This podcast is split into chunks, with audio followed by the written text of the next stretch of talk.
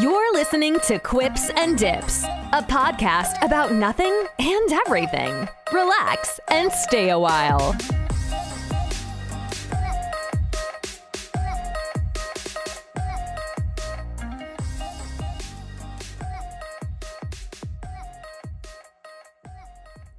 Before starting this episode, I'd like to let you know that there are a few trigger warnings.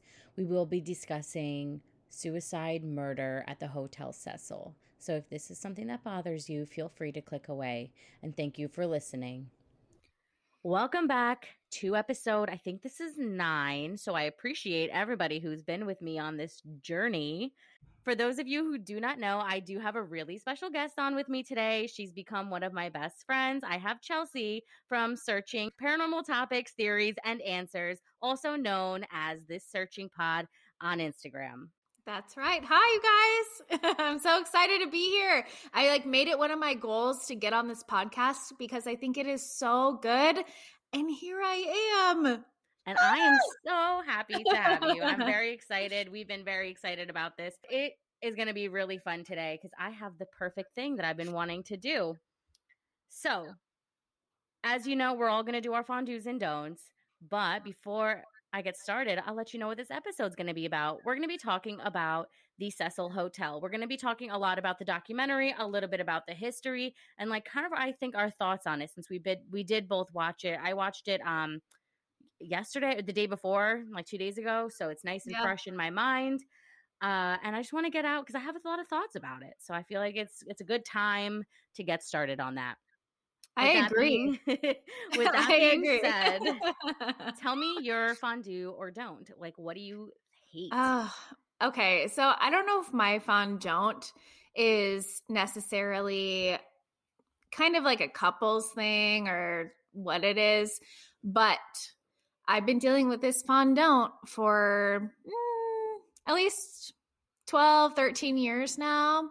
Okay. And, and I don't want to throw Brian, my co host, under the bus, who happens to be my husband, but there, like, no matter how close the laundry basket is to his side of the bed, how close the closet door is next to his bed, the clothes will come off and just stay on the ground. Like they'll never make their way into the basket no matter how close. Like I'm all the way on the other side of the bed, the room, whatever. He can't get the goddamn sock into the basket. They can't. They physically cannot do it. I've multiple times been like, I'm going to put my foot down. I'm not picking up the clothes and I'm going to see how long this pile can accumulate on this side of the bed, literally 12 inches from the basket they don't make their way there. It's not going to happen. So you either want to be happy or you want to be right, and you just have to you, just, you just have to pick your battles in life. You know. Fair enough. So, you know, I can relate because I feel like so somebody else said something similar to this um on another show and I agree. Like my boyfriend has this thing where he doesn't put his socks anywhere like they it's like a sock graveyard like Wherever. by my bed. Yeah, anywhere. just but his his regular clothes he doesn't do like as bad.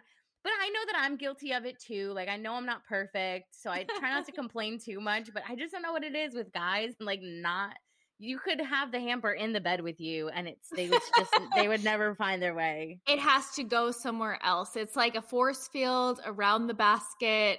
They can't get the clothes, socks, underwear, whatever into it. Nope. And it bo- it bothers me, but you know what? I've learned to live with it and still have a happy life. So you can too. so you can do it. All of you ladies out there who think this is the end, you can survive. We're all suffering. We all are. equally, equally. Everybody is. Um, mine this week, I feel like it's a little petty, but okay. I'm I'm not above it. Um, no. mine is having happily taken in your bio. like, oh, I think it is the cringiest. Well, it's it's like having a joint page, kind of. Okay, so I said this on Twitter the other day. Which why aren't you on Twitter? You need to get on because I don't have anything to say because I'm a loser. I no, you're so funny. You would do great on Twitter. Just trust me. Oh. Um, you need to get on Twitter because I always like go to tag you. There's all sorts of like following things, and I can't. I'm like, who is this other thing called searching something, and I'm like, this is not it. You ain't me. but anyway, um, I said this on Twitter the other day. I said that like TikTok joint accounts are like the new Facebook accounts, like that or joint. And I was like, somebody has a jealousy problem. And like a lot of people answered and had things to say, and they're like, oh, someone cheated. And I'm like, then why are they together? Like, why? I don't get it. I don't. I mean, I get where they say like the someone cheated thing because it's like, oh, you can have social media if it's you and me I to, can watch it. If it's you and me together and we're both responding and have access, but I don't think it's always about that. I think sometimes people are just cringy, weird, and I what, think it's a little bit. Yeah, I think you got a good mix of everything when it comes. That's to okay. That, like, yeah, it can be the couples who are just super creepy and want to be like together all the time on social media. But I think ultimately, I think even if it's not cheating, I think somebody or both of them are just jealous. You know, I think there's like a, a insecurity. A insecure, yeah, for sure. Um, but yes, happily taken in the bio does. Ah, that was ASMR for you. the barf ASMR for the listeners. I also think it's weird when couples talk to each other on social media. I think that's really strange. You know what? I think it is too, but I think I used to do it. like I think I used to I think I used to be one of those people, but I do think as a more grown old woman now, I think it's weird. I do. But anyways, let's get into this Cecil Hotel doc. Yes. Oh um, my god. I went and found a little bit of information about the history of the hotel. Most of it was discussed in the documentary. They did a good job at like setting it up, I suppose. Um, but let me just give some background. If you haven't watched it, this is definite spoilers, but I mean, it was a really public case. So I don't know how unspoiled you might be about it. I personally did not know about this until like a few weeks ago, but you may be different. You might have been there. It was only in 2013 that this um murder slash possible suicide happened. So the Cecil Hotel was built in 1924 in downtown LA around the Skid Row area. Now, in 1924, the t- hotel cost like over a million dollars, which was a lot of money to pour into a hotel at that time. And by 1927, they had their very first suicide or documented suicide, I should say, um, as Percy Ormond Cook shot himself in the head while inside of his hotel room. Should I have done like a trigger warning? Maybe I'll add one in before just just so people know there's going to be talk of death. Um, I'll edit that in. Um, anywho, so that was the first one, and then in the late 1920s, uh, 1929, 1930. That's when the Great Depression hit. So the hotel started to do really poorly. And because of that, around that area became known as Skid Row. There were more than 10,000 homeless people just living in that like block radius. And the way that this hotel comes off is like this nexus of just dark energy. Like it feels like it's in the middle of this Skid Row area. And based on how they showed it on the doc, like truthfully, they kind of outlined it for you. And it's like on the very outskirt, but also like smack in the middle. It just feels like energy, bad stuff just kind of gravitates there. Just that's all I have to say.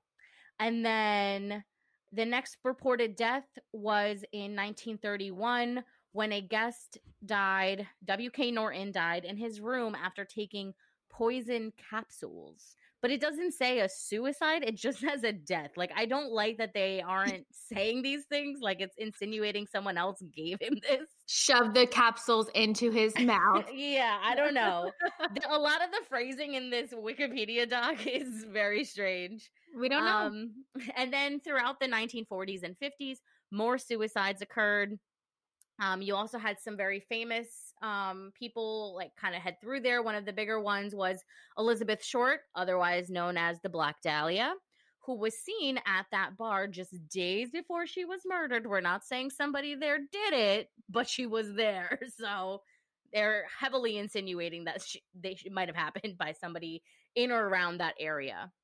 Uh, and it is an unsolved murder, so we don't really know. And then there was also in the 60s a retired telemarketer named Pigeon Goldie. They called her Goldie. She was a well known, well liked long term resident at the hotel and was found dead in her room. She had been raped, stabbed, beaten. Her room was ransacked, and they charged somebody with her murder and they were later cleared. So it again remains unsolved. So very creepy vibes at this hotel. And then they say this is probably the most infamous one, which there's another documentary about this dude, I think. I haven't seen it yet, uh, but they did talk about him again in the documentary. It was Richard Ramirez, otherwise known as Night Stalker. He was a serial killer and he was a regular presence on Skid Row. And according to a hotel clerk that claims they spoke, he had supposedly stayed at the stayed at the hotel. There's like a lot of this for him is like allegedly, possibly, maybe. It seems like they don't actually know whether or not he stayed at this hotel. But in the doc um, on Netflix about the hotel, it does mention that somebody says that they saw him walking up in his bloody underwear one day. Oh no, after a killing spree. Um, and then again in 1991, another serial killer, but they think he was a copycat for the Night Stalker guy. Um, so I don't know. A lot of weird shit happens here. Basically, that's what they're trying to say. exactly. Yeah. And that's exactly what it is. I mean, watching it and seeing initially some of the foreigners coming to visit LA aspect, I'm like, oh, damn, I wish somebody who actually lived in the area could tell you you don't want to stay there. And it's not just because of all the like other crazy stuff we can get into, but the area it's in is very dangerous. Um, there's a lot of homeless population, and it's been going on for decades. Yeah. And homeless, mentally ill, drugs. I mean, they base LA area basically just shoved all these people into an area and said, "You guys stay in here, and we'll try to keep you away from the rest of us." Yeah, it's pretty sick actually. It's not like the nicest um thing and that area is definitely not the greatest. In 2008 they did cl- like start calling it the suicide hotel and there's a website which I don't know that I would have ever thought of this as something to look into when visiting a hotel, but maybe I will. But it's called Room Spook. What? And actually, uh, it sounds like something I might like. Go on. it's, it's, it's a website that tracks hotel deaths. What? And it lists at least 12 suicides from the hotel. From Cecil. Yes. Oh my I mean, I bet there's more though. That's probably there's just what they know of right now. Those are known suicides, and that doesn't include like anything murder or like overdose. Like that. Okay, yeah. yeah. So just I think like intentional suicides. I think that's what it means. But I'm sure there's more. The history includes a lot of violence and disturbing happenings at the hotel.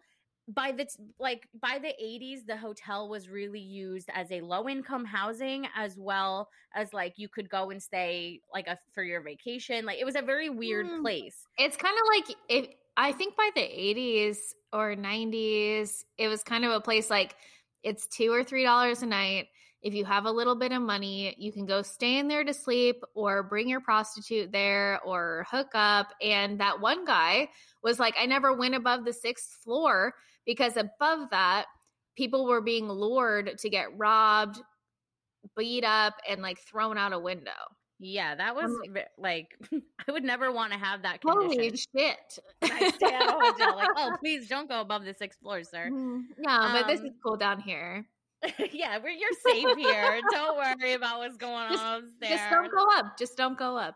Yeah. Um, and then in 2013, which is the year that um Elisa Lam stayed there, it was rebranded as the Stay on Main. And yeah. it kind of became like they made this area of the hotel, they took like three or so floors and blocked them off and turned it into like a youth hostel kind of a deal. They painted it, they got new bed sheets, they tried to do it up nice and advertise it that way and then the rest of the hotel was still for like the low income housing in the area like you were still able to and the elevator they only had the one So it was like you were you could see like a crackhead or you could see like a teenage traveler in the same place. Like, Yeah, it was someone- a very Someone from some hot guy from Germany or a crackhead pissing in the corner. Um, but they couldn't do away with the crackhead tenants because it was already um, legally bound to be like a low income housing hotel as well, right? correct, correct. So I don't know. Have you ever stayed in a, a hostel um, I- in Europe or anywhere? I have not. No.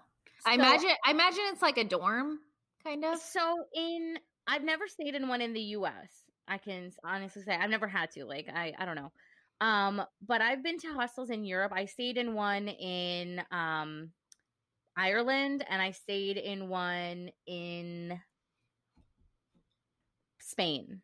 What was it Okay. like? They were both super nice. Oh. But I did a lot of research about the hostels in the area. Like when I was looking for the one in Ireland, it was probably the most high priced hostel in the area, but it also had like excellent reviews. People said it was really clean, it was really this.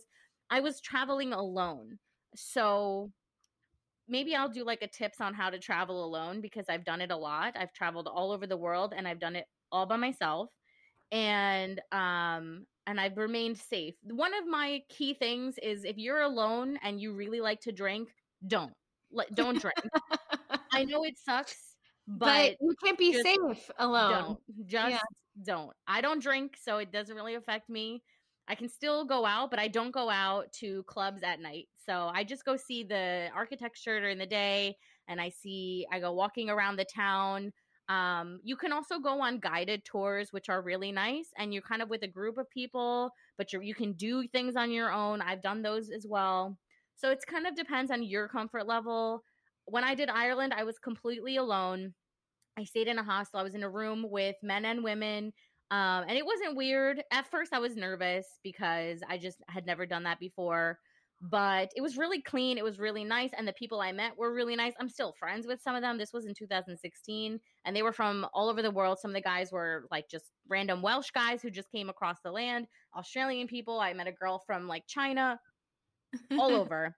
So, from what I've seen, you have to just do a little research. So, there was a couple that was a European couple staying at this hotel that probably had the worst luck out of anybody. But to be honest, I want to feel bad, but they did like 0% research before coming here.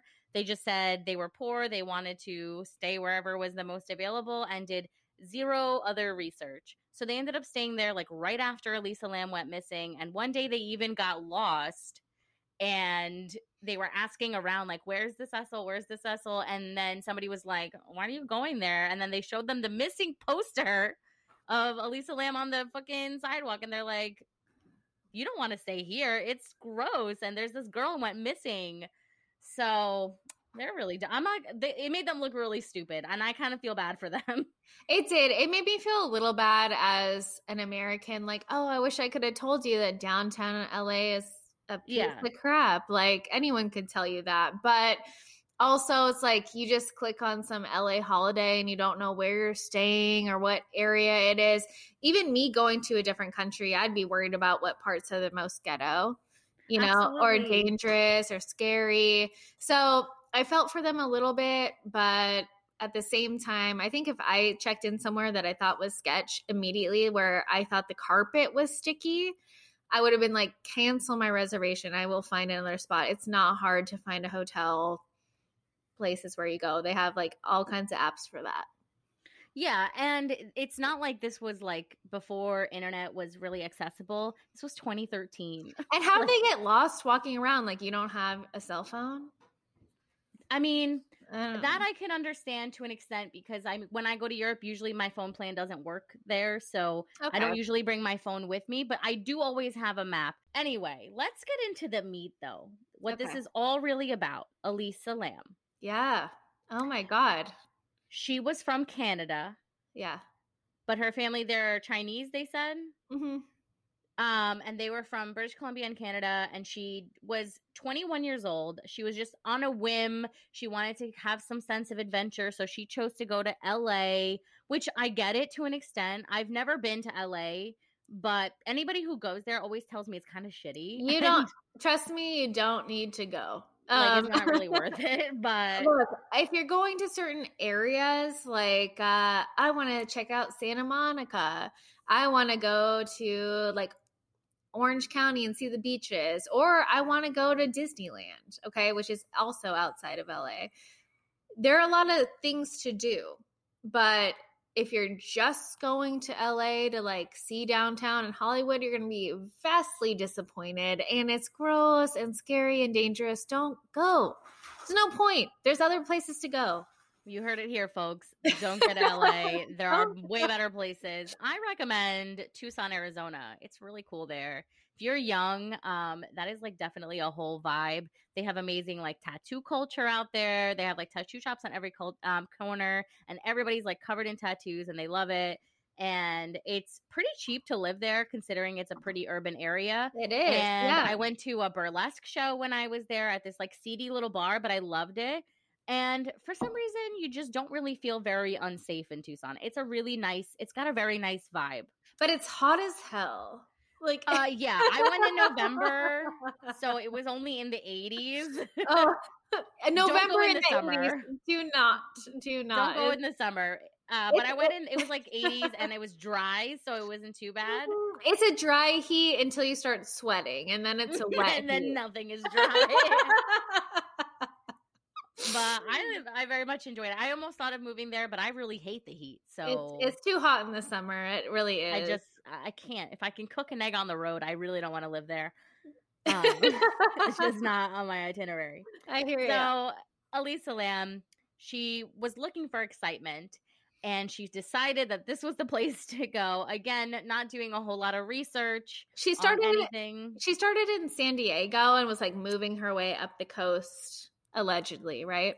Correct. They said they had a record of her staying at another hotel area, um, and she was like working her way possibly to other places. Um, the way this hotel docu- uh, this documentary is built, though, is it keeps a lot of the. Did you just take a shot? Mm-hmm. Oh my god, living your best life right now. Hold Try- on. Trying to just I be- wish I knew. I would have brought some with me. I'm in my attic. I can't go downstairs now. Just trying to like be off camera, just like doing my little thing so I can perform for you guys, you know? Oh, you're getting it. I love that. Um, but anyway, that was very distracting. sorry. I'm sorry I ruined your whole show. No.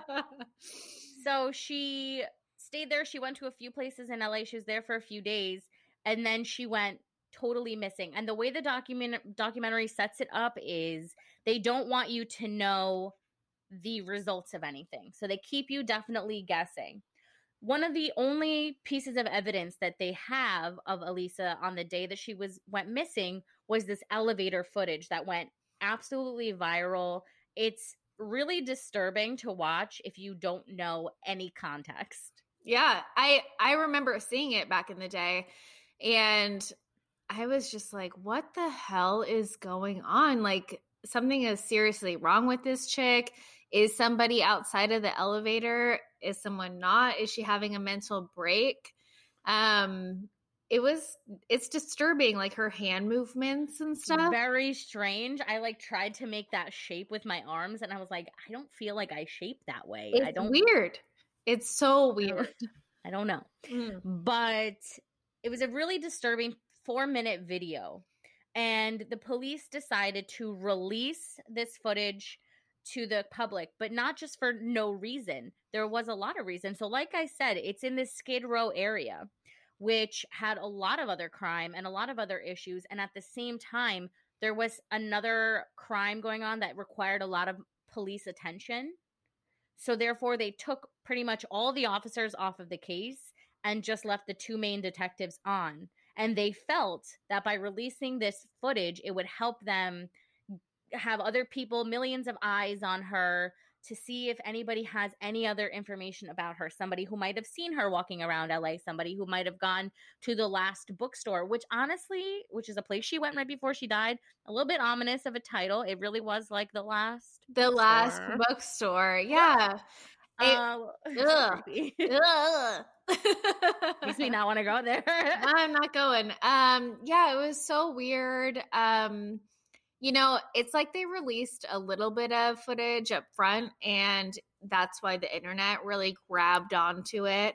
No, the web sleuths, as they say, um, really got obsessed with trying to solve this case. But I think because they left out a lot of integral details, it let people's minds run away with conspiracies and what could have happened Yeah. because they don't really know the whole story. Yeah, they didn't give them any information. They really just released this footage and said, "Here it is. If you know something, say something." But then they started like maybe digging too far into the footage.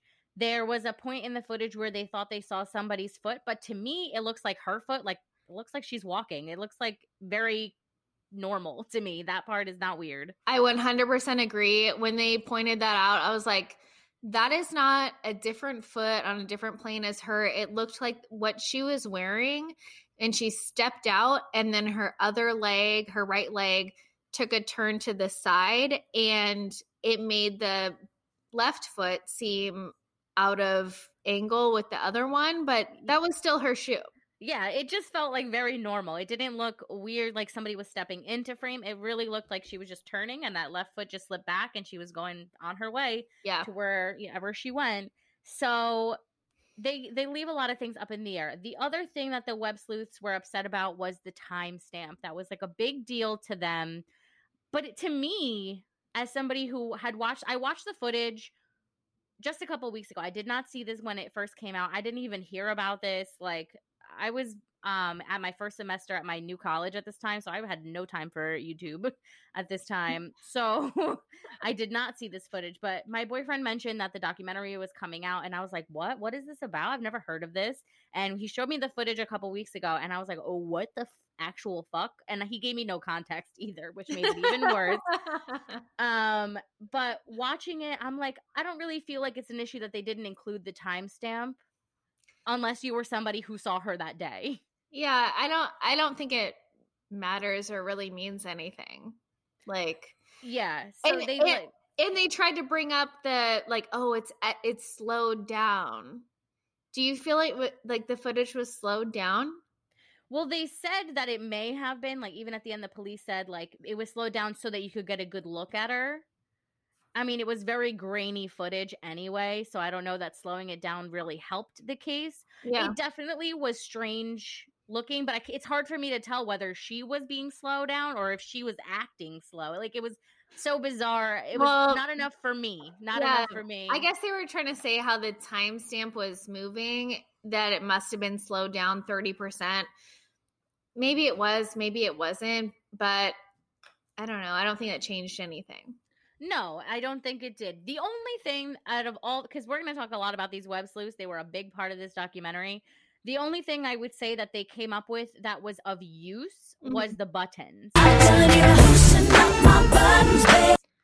Going to the, they ended up going to the hotel and they went and they saw that the last button she pushed was the leave the door open button. Yeah, yeah, but what which honestly took away a big conspiracy theory of the whole video being doctored and you're missing like yeah, why was it open so Why- long? or or maybe it was some like supernatural thing that the door was left open and then they complained that there was like a a weird clip of time where the door was shut so when it started to open and then smoothly opened the rest of the way and they're like it was doctored i don't Yeah.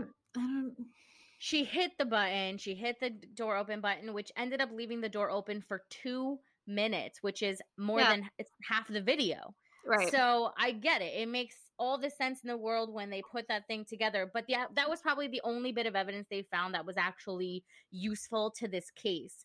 Yeah. These web sleuths became like obsessed with her especially i forget the guy's name but the guy who like dropped out of like dental school or whatever Yeah, there was a couple guys on there that were like really into it, huh? the one who had the guy film her grave that guy Oh, yeah. I don't remember his name. I don't was- either. My boyfriend was like, "Why aren't they looking into this guy?" He probably did it. Was they- super creepy. They get so obsessed because their whole channel revolves around this type of content. And so their whole life becomes investigating stuff. And when you don't have all the answers from the police, you have to start making it up and then conspiracies come up and it gets really intense for people. And honestly, I can see why a lot of people felt like they knew Elisa Lam because of her the blog prolific um not tumblr was it tumblr yes it was tumblr yeah that she was on and she would comment and you get to feel like you know somebody um even when you don't even when you have no idea it's just their internet persona you know? I yeah i also i was gonna say i feel like that goes for anybody today that you might think you know like via the internet especially when it comes to celebrities they're not showing you their real story they're not showing you anything they're just being who they're supposed to be. And so in elisa's case she wasn't disclosing all the detailed information of her bipolar disorder which we came to learn was a thing she's not she told them she had depression she told them she had to take medication but did she say hey i stopped taking my meds today? No. So they're just going off of this very brief information from her tumblr. They think they're her friend they think they know her and to be honest that just led them down a lot of other dark rabbit holes that led nowhere. Yeah i agree and when I mean, I looked back, like I I learned eventually from following this case back in the day that she was bipolar, but none of these people knew that when they're coming up with conspiracy theories and what could have happened and what was going on. Like I learned a lot from the show. I didn't know that she had stayed in a room with other girls like in a kind of like dorm hostel situation and they started to complain about her behavior and she had to get moved somewhere else. I didn't know any of that before. Yeah, so if you were coming in this at the perspective of a, these web sleuths, like this is how you were learning about the case in 2013, you were just missing a lot of really important details and just letting them kind of get into your head and make up their own version of what happened. So it was very strange, very uncomfortable. And then they all like went to the hotel. It was such like a vlogger move. I don't know, like not a fan. I get it. Like part of me would want to do the same. If but if I went, I would have brought like you know all my ghost hunty stuff. Like I probably would have done that. Getting back to what you were saying, I completely understand. Um, there was a lot of criticism about this documentary mini series whatever um i saw a lot of negativity online and at first i kind of didn't get it because i i liked this I do. I also enjoyed it. I enjoyed it just as much as I enjoy any other um, true crime documentary, learning about the Cecil Hotel and its um, history and whatever. But I do understand where people online are coming from. Like, it didn't happen that long ago. She was a real person. They felt like it was a little disrespectful, I guess, in some ways. Um, and I get that when they had the footage of YouTubers running around inside the hotel and getting onto the roof with no uh, door Issues. alarm. Yeah. Um, and they they did seem excited, and people were criticizing. They seem almost giddy over like a a death, and it's horrific and whatever. I get that, um, but overall, even though the documentary did kind of dive you into every possible conspiracy theory and what was being said on the internet, that was a part of the whole story. Exactly. And I think it's important that they bring you into that world so that you understand. I think the weight to me, this is how the documentary came off. It came off like they wanted you to experience this as the world was experiencing it in 2013. So if you hadn't, you kind of got into it, you understood because I know that I too was like, wow, that is a weird coincidence because then there was a theory that there was a um what was it, the TB vaccination called LAM-ELISA or the test. It was a test. Oh yeah. The TB and it yeah. had the same name as her and like I was like wow that is wild they tried to turn her into this like bio weapon but then people if you do research and understand yeah. things you know that that those are really coincidental, but also like not related at all to her. Exactly. But if you spend enough time trying to make a con- conspiracy happen, it can. The movie know? one like, was another good one. A lot of really interesting similarities between that movie from like 2005. Oh, Dark Water? Was it Dark yeah, Water? Yeah, I think that's yeah. what it was called. I oh, haven't even of- seen it. I haven't even seen it, but I'm going to watch Me neither. It. but when they showed the parallels, I was like, wow, that is crazy. Why is it so similar? But then again, like you don't, you don't. For all you know, she watched it the night before, and that's you don't like. You just don't know exactly. And like I hear over and over and over again that our human brains are really good at creating similarities or patterns when there is none. Yeah. So, so I I get mad at that sometimes, but um, I do understand how like our brains can twist stuff into being a conspiracy and a pattern and fit together when it actually is just a straight up weird coincidence. Yeah, absolutely. So then the internet sleuths took it a step further to actually find somebody they were going to accuse. They took the life um, of this morbid musician guy. He was oh. a, an Argentinian musician yes. who had stayed in the hotel a year before Eliza, Elisa, but you don't know this information.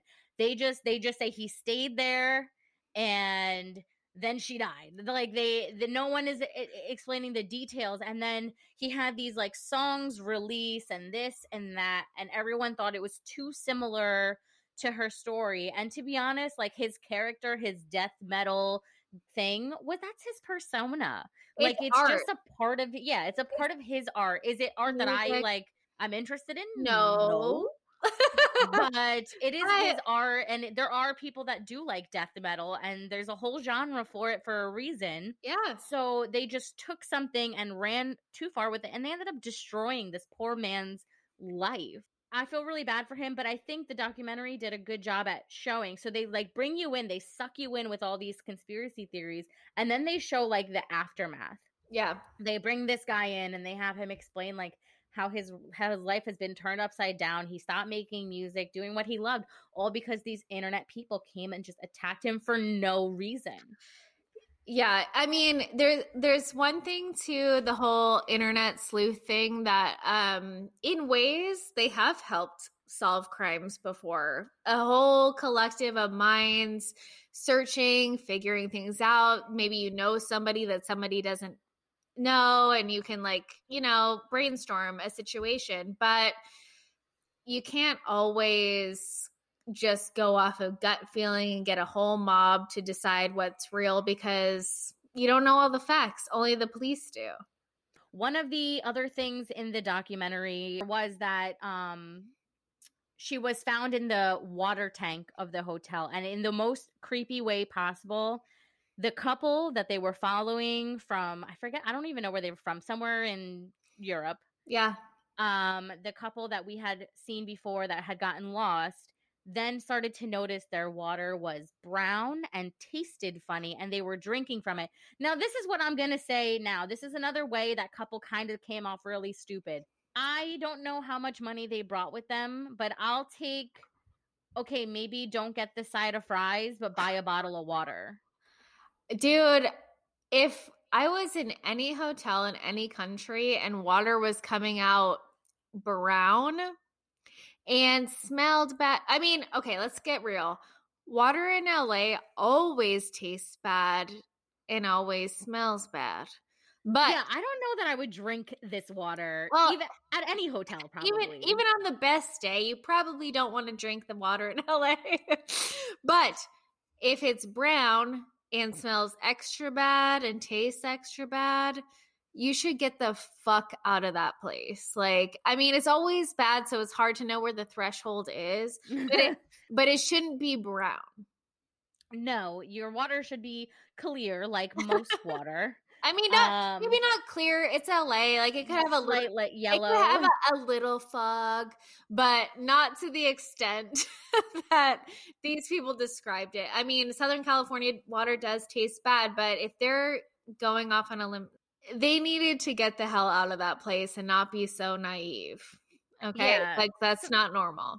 And they they made it seem like they just let it happen for at least a day or two. Yeah, like, like they, oh, I'll just they showered, they drank. Yuck. No. No, you oh. oh, this is America. No, it's not. I mean, we got a lot of bad things, but that's not one of them. Dead body juice, you should not be showering in that. Dead body juice. I want that on a t-shirt. I was calling it corpse juice, but I think yours is a little nicer. corpse juice. I like the word corpse better. Actually. They they went and reported the brown water, and that is what prompted the hotel to go ask one of the staff members to check out the water tanks.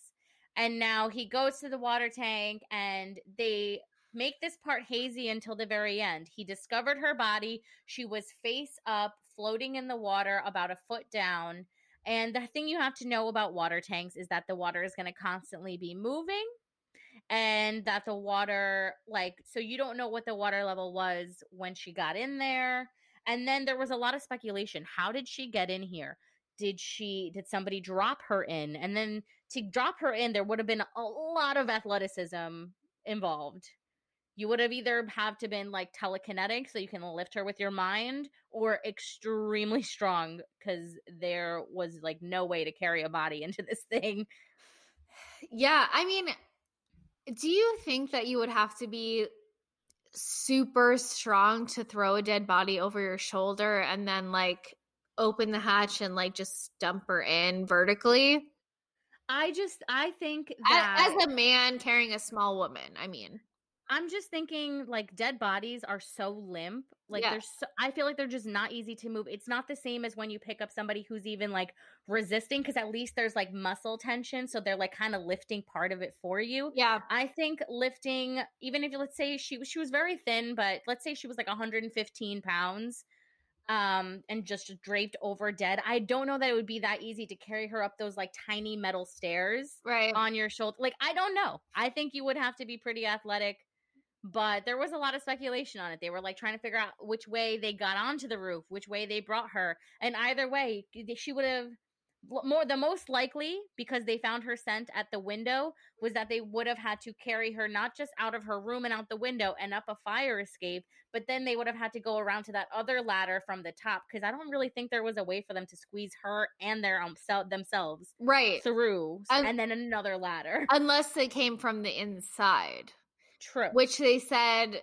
they're like a possibility. like, oh no, it's alarmed. But then they had those other random YouTubers in there being like, we got out there and no one came out. So I'm thinking maybe she got to the top of the fire escape and was like, I don't know what to do. I don't know. She was not in her right mind. But no, definitely not. And they kind of left that out until the end as well. yes, you don't know really much about her. You know she's bipolar, but you don't know some other information like that she's off her meds or whatever. And there's even more information that we'll get to shortly. But when it came to this water tank, the police arrived and one of them said on camera, as far as I know, the door was open to the water tank when they found her. I I thought he said it was closed. Uh, uh, closed. That's what I meant. He said it was no. He said it was closed, but later Oh, on yeah, yeah, they said it could have been a mistake. Yeah, so he I'm sorry, I apologize. He did say as far as I know, which is the words I think he used verbatim, something along those lines. Like as far as I'm aware, it was closed when anyone arrived and found her. Yeah, So that opens a new thing. How did she close the door behind her if she jumped in? Blah blah blah blah blah. How Right. who would have closed the door? That's why there's so many things going on and it's just a lot of topsy-turvy like misdirection and leading you just so you can sit there and stew in your mind what happened? What was the thing that caused this? How did it all go down? yeah. And then they reveal possibly the most important piece of information to this puzzle that was revealed by her sister way after she went missing was that when she was off her meds, she often hallucinated. Yeah, they didn't And she had several. Episodes of this before going to the hotel. that was never released to the public. No one ever knew that. No one ever heard about that. Like, I didn't hear that Elisa Lam was bipolar until well after they found the body. And all these conspiracy theories were running around, and you're thinking it could be this, it could be that. What could have happened to her? And it's like, oh, well, she was off her meds, and her family said she had a history of hallucinating, not knowing really what was reality, where she was. And it kind of makes the elevator episode a little bit more understandable. Yeah, it changes your perspective entirely. When I watched that video the first time, not knowing any of this information, I my first thought was paranormal. Mhm. I was like, this is crazy. She's possessed. Like, what is this?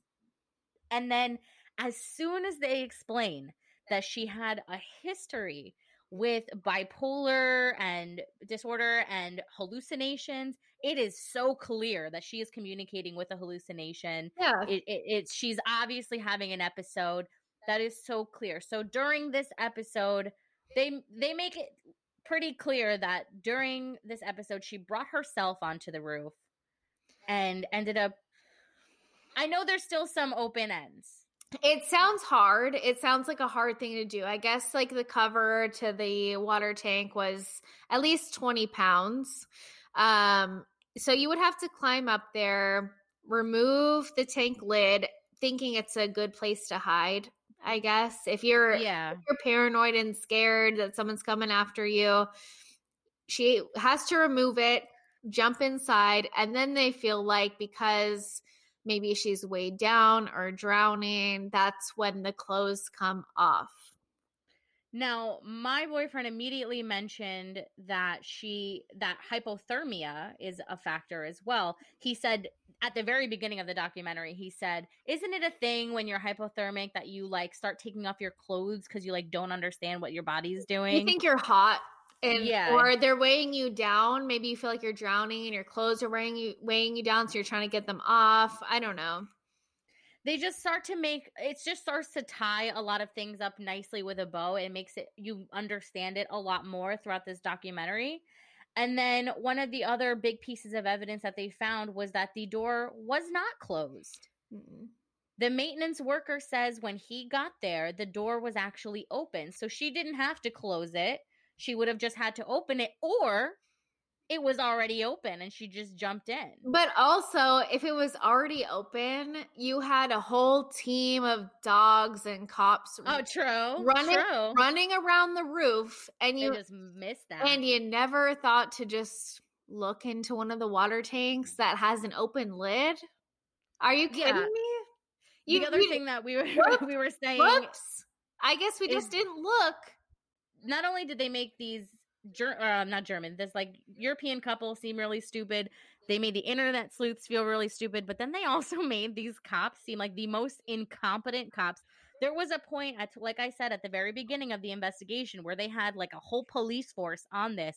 They had choppers on the roof, they had dogs, cadaver dogs, whatever. They had a lot of things people looking and they did not notice or take any mind to the open water tank. There's four water tanks on the roof, It's and they like, only noticed one. It's like- so incompetent. it's like we're looking for a dead body in an apartment complex, so let's look everywhere except the dumpster. Like we don't, it's closed. We don't need to look in there. yeah, Just look for a dead body, like laying out in the open. Like what the fuck? Like, you didn't check? Could it be? Yeah, I don't know. Absolutely wild. It just makes them look really dumb and very bad at their jobs. Yeah. I don't know that I would want these guys on any case that I'm missing in. like cadaver dogs climb ladders. Like they're very athletic animals. You don't think they Yeah. could like be led up up there? I don't mm, know. Apparently not. Apparently they decided that was not a thing that cadaver dogs can do. That dog needed a break that day. Yeah, he was tired. Had a long day. It's just absolutely wild. So when it comes down to it, the only thing they have evidence of really is that she was in the elevator, she had a definitely some sort of episode, and then she was in the tank. And that's it. They don't know anything else. what do you think happened?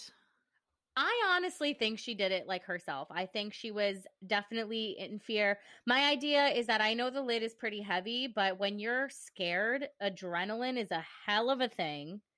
And I think she was running. She saw this water thing. She climbed in and she got in and she had a hypothermic reaction ripped off all her clothes. And the reason the body was facing upward, because they did say that drownings typically they're facing face down, was just because of the water level rising and changing from the people drinking her dirty corpse water. Oh gosh.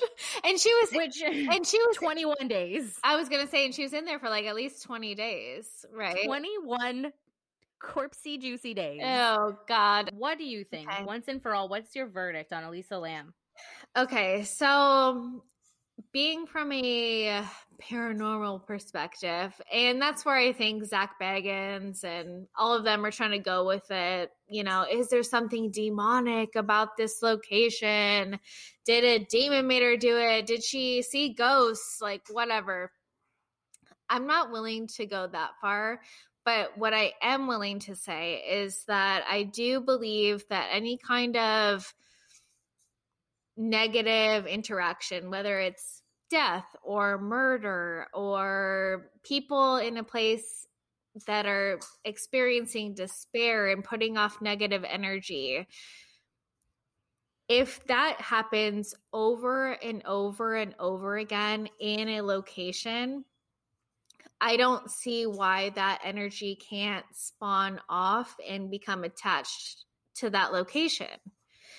So if you go into a place with a really negative feeling, and I feel like even people that don't feel super sensitive, if you go to a place and it just gives you a bad vibe or it feels heavy and you can't explain what it is, that's probably negative energy attached to a location. That doesn't mean a devil is in the place and it's going to make you do some bad things. You know, that, that's not necessarily the same thing, but I think if you show up to a place as somebody that might be a little bit more spiritually vulnerable, like you have bipolar disorder, um, maybe you're not super centered in yourself, and you go into a place with a lot of negative energy that can deteriorate yourself faster.